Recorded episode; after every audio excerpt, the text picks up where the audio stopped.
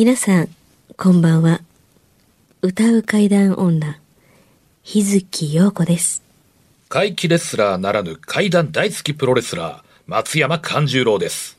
階段を集めて47年。怪異収集家の木原博勝です。この番組は、オカルト番組でも、心霊番組でもありません。怪異収集家である作家の木原博勝さんが、実際に直接取材した実話怪談を語ります。日本で唯一の怪談専門ラジオ番組です。木原さんといえばあの今や伝説の実話怪談本、新耳袋シリーズの作者でもおなじみですよね。他にも、うずしお怪談やつくも怪談といったヒットシリーズも出版されてますよね。その木原さんによるこの世のものではない話、もののけの話、不可思議な話といった実話怪談を季節に関係なく毎週聞くことができるなんて、怪談マニアにとっては夢のような話ですよね。夢どころか悪夢よりも素晴らしいことですよ。それでは、あなたが最後まで無事にお聞きできることを祈ってます。怖い水曜日、存分に味わってください。お便りまたね、来てるんですが。はい、あ、そちらにあるやつですね。はい、はい、私、読んでいいですか？はい、どうぞ。はい、ラジオネーム、湯水を得た魚さんから。はい、いいですね。東京の方ですね。はい。木原さんのお話を聞き、階段を読み解くポイントが変わり、2チャンネルなどで出回る怖い話や、テレビの特番の階段特集の見方が変わりました。あ、まあ、それはありがたい。なるほどね。で、多くは作り話や、えー都合のいいあの主義が多いなと思う感じですと。前のように背筋も凍る続々は数少なくなったけれど、たまにあるこれマジなんじゃないか？という話でゾワッとしたり、今まで見たり聞いたりした話を、えー再構築して楽しんでます。さて、今回は私の彼女から聞いた話です。はい。当時、専門学校に通通っていた彼女。課題に取り組み、最寄り駅に着いたのは23時頃と言ってました。駅から自転車に乗り、15分くらいのところに自宅があるということで、その日もいつも通りに帰宅していたそうです。駅と家のちょうど真ん中くらいのところに彼女が通っていた小学校があります。はい。学校に面した平等道路、児童たちが歩く歩道があり、手すりで道路と分,、えー分断されておりました。うん。車の通りもそこそこあり、その時も後ろから車が来たそうです。はい。後後ろから車が来てライトで照らされると、光と影の関係性で車が遠ければ大きな影から、えー実際の大きさの、えー影、こう実像ね、という風に影の大きさは変わりますよね。はい。その時はえー前方に電信柱に影が映り、彼女はなんとなくその影を見ていたそうです。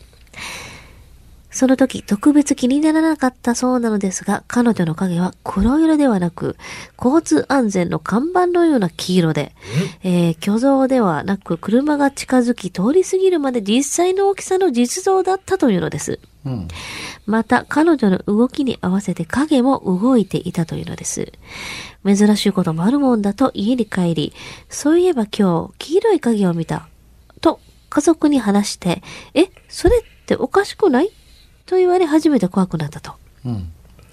関係ないかもしれませんが、その場所は幽霊の目撃情報も多く、その話をした時も具体的な場所を出す前に、もしかして小学校の前と聞かれたそうです。うん。ちなみに彼女は、えー色盲などではなく黄色い影を見たのも一回だけだと言ってました。影のお話は前にお話しされていたと思うのですが、色彩に関しての回があればまたこれもお話ししていただきたいですということです。色彩ね。はい。なるほど。あのーこれお題ですね。あの、最後ねええええ、そうですね。はい。珍しいお話はい。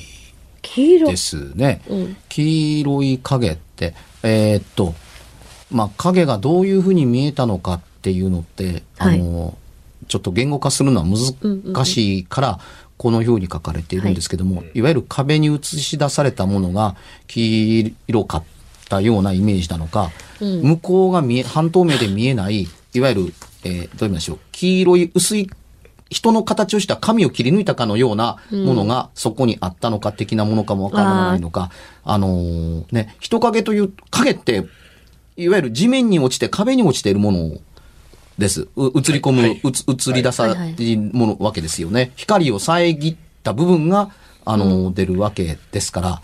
で、えー暗い中で映るものというのは、影が映る以上は影の周りは明るく光って見えている中の暗い部分が影として映るわけ。うん。黒ですよね。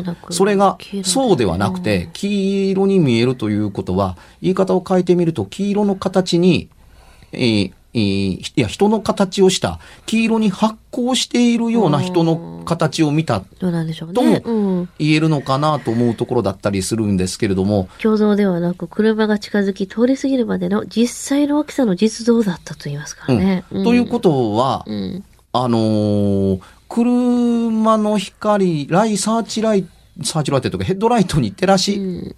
出されて、うん。えー人型の、に映る、あの、遮るものがないのに、多分これ、影のようなものが映って、しかもそれがライトと同じような黄色に見えたということを言ってたりはするんでしょうけど、光が遮られたものは黒く映ります。そうですね。うん。周りが黄色くて。はい。はい。それが周りに関しては言及がないのに、人型に暗くくり抜かれてなければならないものの方が光って見える。で、車の通過と同時に多分、あの、光の角度が変わっていって、人の形も変わっていって、車が通り過ぎたらおそらく見えなくなったということをおっしゃりたいのではないかなと思うのですが、まあ、あの、聞いた話が分かりやすく、皆さんの頭の中で想像できしやすいように言うならば、えー、で、えー影が黄色に見えることがあるのかいって言ったら、まあないですね。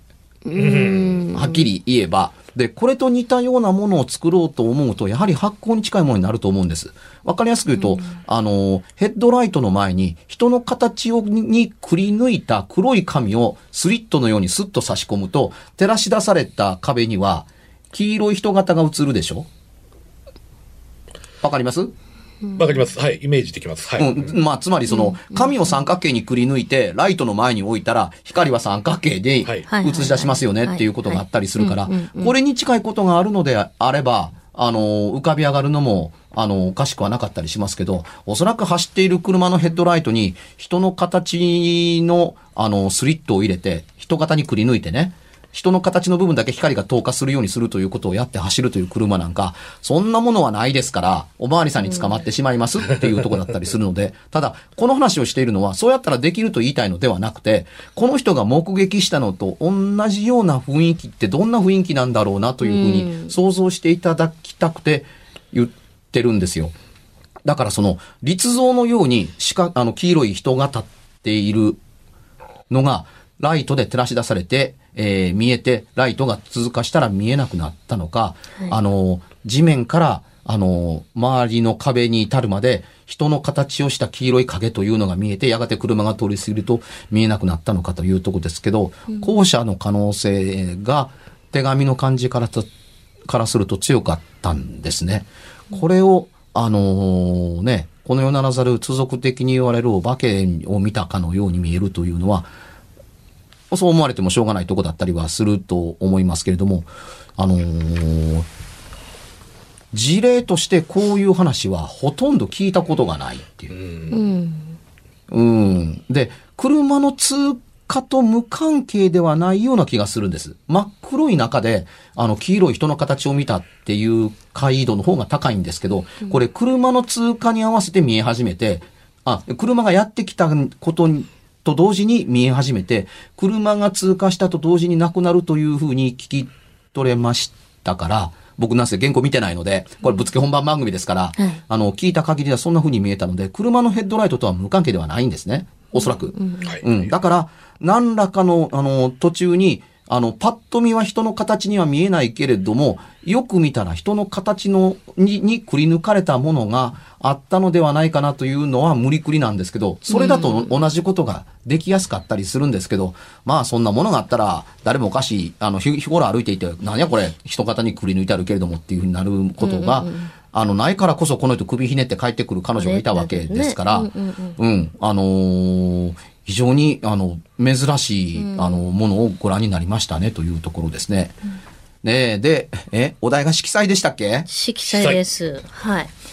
これ、うん、難しいなあ色彩って幅がいっぱいあって、あのー、おおむねですけれども、現れるものというのに、あの、色彩を伴っている場合が多くて、で、どうかすると色彩が強烈に目に焼き付いて、印象としてそれが、あの、前面にいい来て、あの、体験談をお話しするという方が多かったりするんですよ。あの、いわんや、あの、真っ黒毛の長い髪でした。とか。白い着物を着ていましてね。はいはいはいはい。赤いプリーツスカートを履いた女の子でした。あるいは白いワンピース。黄色い幼稚園の帽子に肩から下げた黄色の幼稚園の肩下げのバッグだとか、あのー人物としての、あの、描写って、それよりもさらに注意力が働いた時に届くんですけども、はい最初に目に飛び込んでくるものというのは、おおむねどうやら、色みたいですから、最初に喋ってるのではなく、喋りたいのではなくて、そもそも最初に飛び込んでくるものが、色から入ってきて、おやと思うんでしょうね。こんなところに人がっていうのが色だったりするでしょうね。えー、12月1日にね、東京コミコンで3人の松江観光大使が、あの、アフレコをした、いわゆるフロッグマンとチャフーリンと、あの、僕と、えー、で、えー伊藤美希さんという、あの、声優さんと一緒に、今年の階段のふるさと松江のアニメにちなんだ作品が雪女なんですよ。うん。作ったアニメが、えー、鷹の爪団の吉田くんと相当が出てきて、あの、ガイド役をやってくれて、はい雪女にやるんですけど、キャラクターデザインを松本零士先生がやってくれました。へええー雪女と、あのー主役の、あのー山良心の、はいあの、わ若者を、はい。うん。で、あのー白い話を、あのーやりたいというわけではなかったりするんですね。これが話が飛びまして、はいこのアフレコの時に、うんあの、フログマンさんのあの事務所に会社に行ったんですよ。うん。で僕のつくも階段の松江編は、あの、松江在住のフロックマンさんのご家族に多大な協力を得て取材させていただいてうん。るんです。それが、今回行った時に、木原さん、木原さん、うちの嫁がね、ちょっと面白いもの見たんですよっていうふうに。えーっと、東京ですよねって、東京ですっていう。うん。あのーおどのような？って言ったら、いやー、うちの嫁がねって自宅に友達招いて、あの、一緒に食事をやってたんですよ。はい。うん。ご飯を食べながら、あの、ふっと前を見ると、台所にね、明かり取りの比較的大きなすりガラスの窓があるんです。うん。うん。そこにふっと、あの、目がいったのは、多分ね、窓の向こうで何かが動いたからだと、目がいったと思うんです。はい。ほう。それはそう。それは、黄色いヘルメットをかぶった、作業着を着た男の人らしい人が、そのすりガラスの向こうを、んもうすりガラスのすぐそば、くっつかんばかりのすぐそばを、たっ、たっ、たっ、たっ、たっ、たっ、たっと歩いて窓ガラスを通り過ぎると、もちろんあの壁になるので見えなくなったんですが、うちのマンション7階で、その窓の下から、うううちのマンションの頭のてっぺんから、い1階の地上まで、スパッと切ったみたいに何にもありません。いわゆる壁です。うん。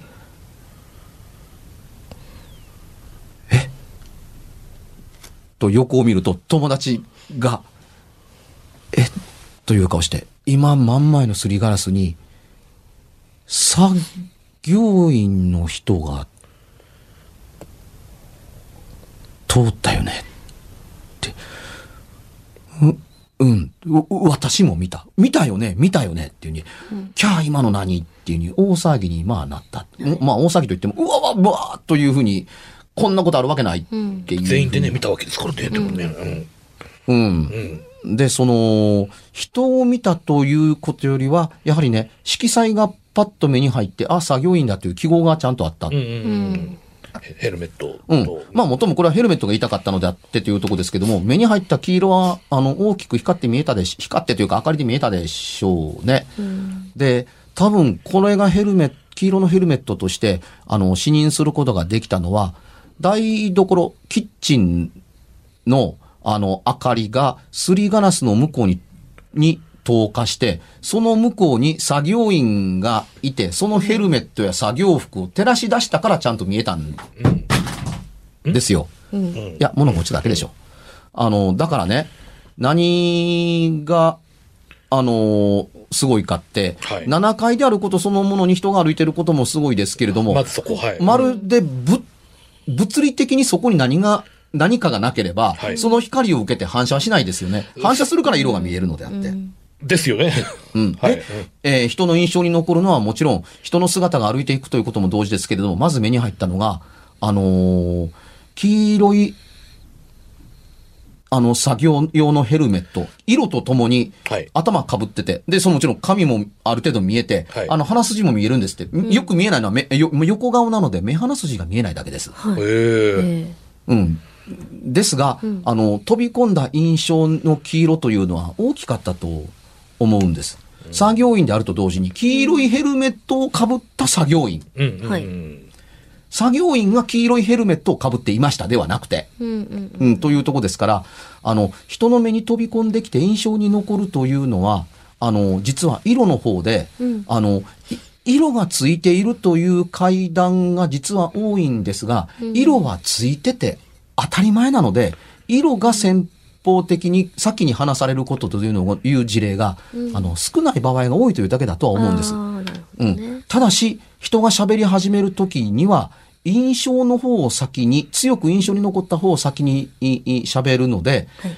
あの、髪の毛の長い女というよりは、真っ黒な髪の毛の長い女。うん。着物を着ていましたではなくて、真っ白の着物を着ているというふうに、あのーいざ口に、頭の記憶の中のビジョンをいざ口に出して表現するときに出てくるのが、あの、色が前に先に出るというケースが非常に多いので、そういう記憶のしまい方と記憶の出し方をするのだろうなと思うんです。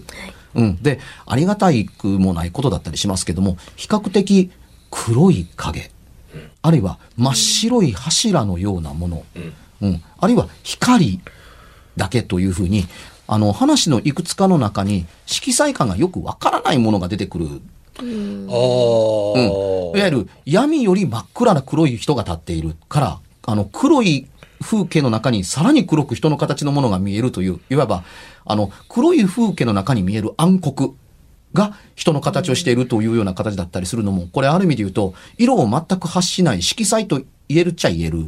うんですよね。で、白く見えるもとものというのは、白と言ってるけれども、実は発光している人型、人の形なのかもわからないとも言えたりするというところですけれども、注意しなければならないのは、ここにね、あのー取材者がどんな風に見えたのか具体的に教えていただけませんかということを突っ込み、突っ込み、突っ込んでいかないと、実際にどんな風に見ていったのかという実像に迫るのは、ちょっと難しい世界だなと思うんですね。だから、普通に話を聞いてると、案外色彩の印象がないと思ってるんですけれども、ほとんどの話には、色は、あが色が含まれている場合は、実は多いようななんかしらのね。ううんん。うんうん気がします。はいただ、白だとか黒だとかという言葉に色彩を感じてないだけですけども、白とか黒は立派な色っちゃ色です。はい。反射体であるのか、吸収体であるのか、ん光に対してっていうだけのものですね。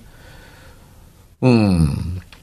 あのーついでに、ああの、新耳袋の中に書いた話の中でね、あの、子供の頃、あの、まあ、ボットン便所みたいなもんが、はい。のが主流だった時代に、はい。あの、男の子のおしっこするところを朝顔って言うんですけどね、はいはい。この朝顔に、あのー、じゃーっとおしっこをかけてたら、はい。朝顔に、あのーおしっこが当たらずに、はい。何か目に見えないものに当たってるらしくて、パチャパチャパチャパチャなって周りに飛び散るんですよ。え？え？そのね、な、何に当たってるかというのが、はい多分おしっこがかかった頃こそ見えたのではないかなと思うんですけど、はいあの、朝顔にね、七色の虹がかかってるんです、小さな。らその七色の虹がおしっこでできているのではなくて、七色の虹がおしっこをは、あの、を跳ね返してるんはあですよ。え、なんやこれって、おしっこ止められへんって。わあ、綺麗っていうに。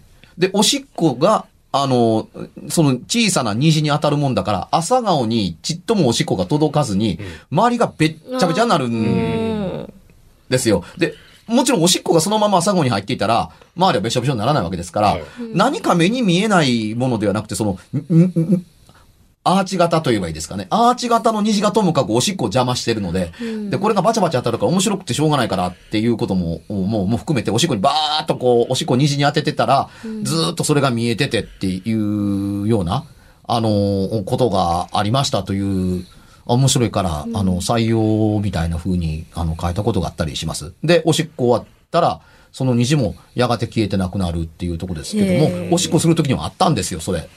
虹ね。で、あったからそれめざめがけて、おしっこかけたれって言ったら、投下するかと思った虹だから。普通はそうですよね。うん。それがね、板のようにパッチャパチャと飛び散らかせるから、あの、終わった後、周り中がおしっこ飛び散ってだらけ。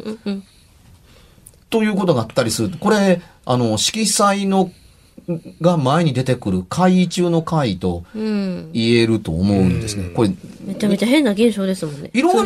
色がなかったら、うんあの、朝顔におしっこが届かなかったというだけの話です。それは、あその人が下手だったんじゃないのっていうという捉えことも方もされかねそう、ない。その通り。されかねない。かねない。あの、おしっこがべちゃべちゃになってるのに対してお母さんにそんなこと言ったら、アホか前はっていう。目の前にガラスみたいなものがあって、あの、朝顔におしっこが当たらへんかった。そんなことあるわけないから何にもないやないの。いや、だから何にもなかったんけれどもということに対して、いや、虹がかかってて、虹のおかげで、おしっこがそれに当たって入らへんかってんって言ったら、どっちにしても怒られたと思うんですけども、変わっ同じ言い訳や嘘をつくにしてみたら変わったことを言うなというふうにはなったとは思います。うん。ね。はい。うん。これ色彩だけの回です。ほんまの色彩ですね。うん。虹って言うと七色。うん、虹って言ったら、まあ、虹ですっていうに、あの、七色というか明確にね、ピーッとこう、色で、絵の具で塗ったようなじゃなんじゃなくて、まるで虹でしたって。いわゆる、ん虹として見てるから七色という言葉を使ってるのだって、色の数を数えたわけではないんですけど、色と色の境目がまたね、ああいうちょっとぼやっとしたような、こう、感じだったえりとかえ、な。全く虹にしか見えませんでしたっていうのが面白かったから、うん。まあでも、喋るときにね、あの、数を数えるわけでもないのに、七色の虹というのは、そういうふうに言うもんだというふうに思ってるからですよね。確かに。うん。でも、カラフルなものの、あのー変わった話はありますかっていうと、印象的なのはそれがあるので、ただ、あの、色彩にまつわる階段ありますかというと、人型にしたものというのには、おおむね、やっぱり、あの、色が残っているというふうに。僕が見たことのある、あのーワンピースの女だって真っ白でした。帽子も白かったし、ハイヒールも白かったっていうところだったりするし、どっかの山からの上から早朝こんな人が降りてくるわけがないと思うような女の人が真っ赤なハイヒールを履いていたっていうのが印象的だったりだとかっていう話がよくあったりするんですけど、強烈な色、場違いとも言えるっていう色というのは目に飛び込んでくると強烈な印象を残すみたいですね。赤なんか特にね、それの効特にね、果が強い。って言いますよねビビッ。とな色は特にね。ね。うん。それが七色なんかなったり、虹色になったら、そうですね。うん。だから逆に言うと、あの、光が届かないような、あのー暗い中での色彩が見えるというのは、色彩に色の塗られたものなんてそこにあるに決まってるというものだらけのこの世の中だけれども、はい暗いと見えないでしょ？そうですね。にもかかわらず、その色だけが特筆して見えるということだけでも、発光体でないならば、十分それは、怖いの一部であ、怖いという感情を発生させる一部ではあると思そううんです。ね。なんでこれだけ見えんねやますよね。いやーでもひ、しひしとくるようになるから。拙者も後でトイレ行ったら、あ虹がかかってたいか、ちょっと見てみようかな。今ね、いいねいい時代になりましたからね、これと同じことがあるんだったと、まあ、仮定しますよ。はい。あの、どうかするとね、手で持っている携帯で撮れる時代になりました。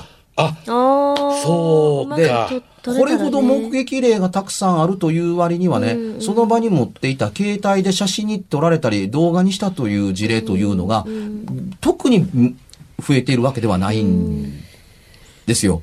まあそれはびっくりして慌てて、あの心がそこまで行く余裕がなかったのかもわからないですけれども、しかしね、空に浮いてるものを目撃したものを、あれなんだろうと思って携帯の動画を立ち上げて記録に撮る人というのは随分増えた時代にもかかわらず、この世ならざるもんじゃないのかなと思って、とりあえず手に持ってる携帯のカメラを作動させるかという形で、動画を起動させて、あの、録画を始めるということというのは、空飛ぶ謎の物体を撮るものに対しては随分、あの、通俗的にお化け系のものは、あんまり機能して撮られたことはないように感じます。うん。えーなので、これを聞いている皆さんもなんか、えー携帯を手も、手元に、あの、お持ちの時は、あれ、これなんだろうと、ふと思ったら、とりあえず動画を起動させて、そう。あの、撮影に挑んでいただければありがたいですねということと、撮れたら送っていただければもっとありがたいかな。ぜひそうです。お待ちしてます。